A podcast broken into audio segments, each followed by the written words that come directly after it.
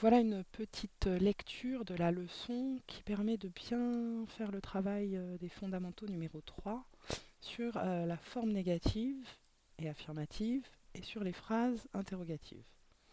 Donc d'abord la forme négative. Quelles sont les marques de la forme négative d'une phrase? Une phrase négative est une phrase qui nie un fait, il n'est jamais là, ou une qualité, elle n'est pas drôle. Pour construire une phrase négative, on met ne ou n apostrophe avant le verbe et pas.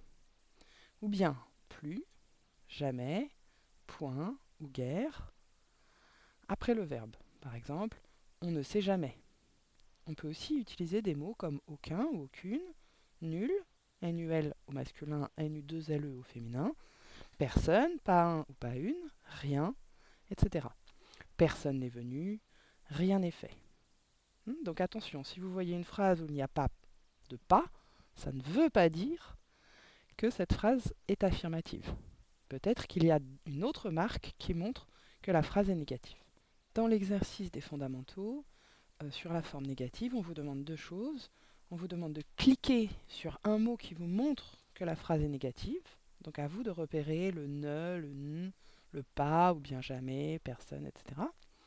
Et on vous demande de classer dans la bonne colonne des phrases selon qu'elle est affirmative ou négative. Attention à la formulation, lisez bien l'intitulé des colonnes. Cette phrase n'est pas à la forme négative, ça veut dire que c'est une phrase affirmative, faites bien attention. Deuxième partie de l'exercice sur les fondamentaux d'aujourd'hui, c'est sur les phrases interrogatives. Je vous lis la leçon. Une phrase interrogative est une phrase qui sert à poser une question. Elle se termine toujours par un point d'interrogation. Il y a trois façons d'écrire une question. Première façon, la phrase reste dans le même ordre que la phrase affirmative. Par exemple, vous venez à la maison, c'est une phrase affirmative. Si je mets un point d'interrogation à, la, fin, et à l'oral, on va l'entendre comme ça, vous venez à la maison Et on va tout de suite reconnaître que c'est une question. Deuxième possibilité, la phrase reste dans le même ordre que la phrase affirmative et on ajoute est-ce que au début. Est-ce que vous venez à la maison? Là, on la reconnaît. Troisième possibilité, troisième possibilité, le sujet est placé après le verbe. On met un trait d'union entre le verbe et le sujet. Venez-vous à la maison Donc je reprends un autre exemple. Tu as faim, c'est un fait. C'est une phrase affirmative.